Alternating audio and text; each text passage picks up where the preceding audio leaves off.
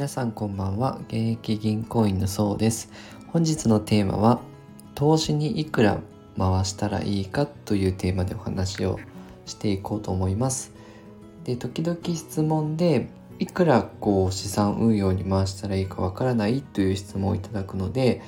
その時にですねお答えしているお話をしていこうと思います。で私のおすすめはまずお財布を3つに分けることをおすすめしています。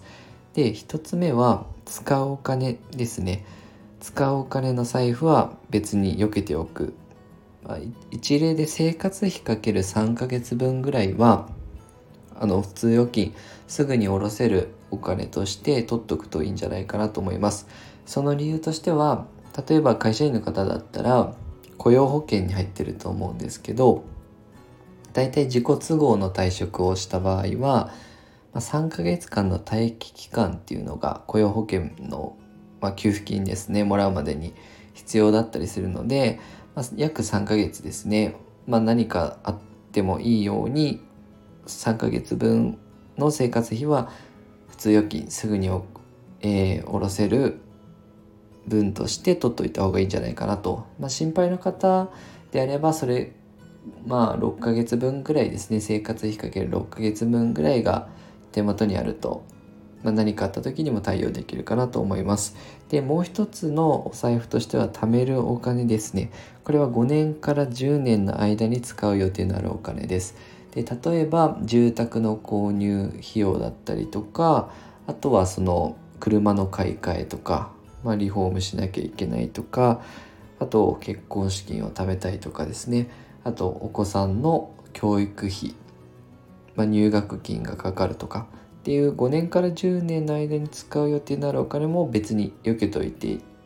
ほしいんですね。でただ普通預金に置いとくのはこれは使うまでにまだ5年から10年先なのであの金利のいい銀行に預けておきましょ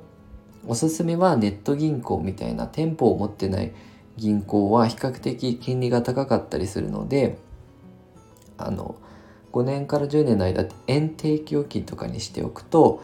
まあ、金利は今だったらいいところで0.2とか0.25とかつけられるとこあるのでそこで確実に元本保証のもので増やしていきましょう。えー、一例で言うと今青空銀行さんのインターネットバンク支店ネット限定の、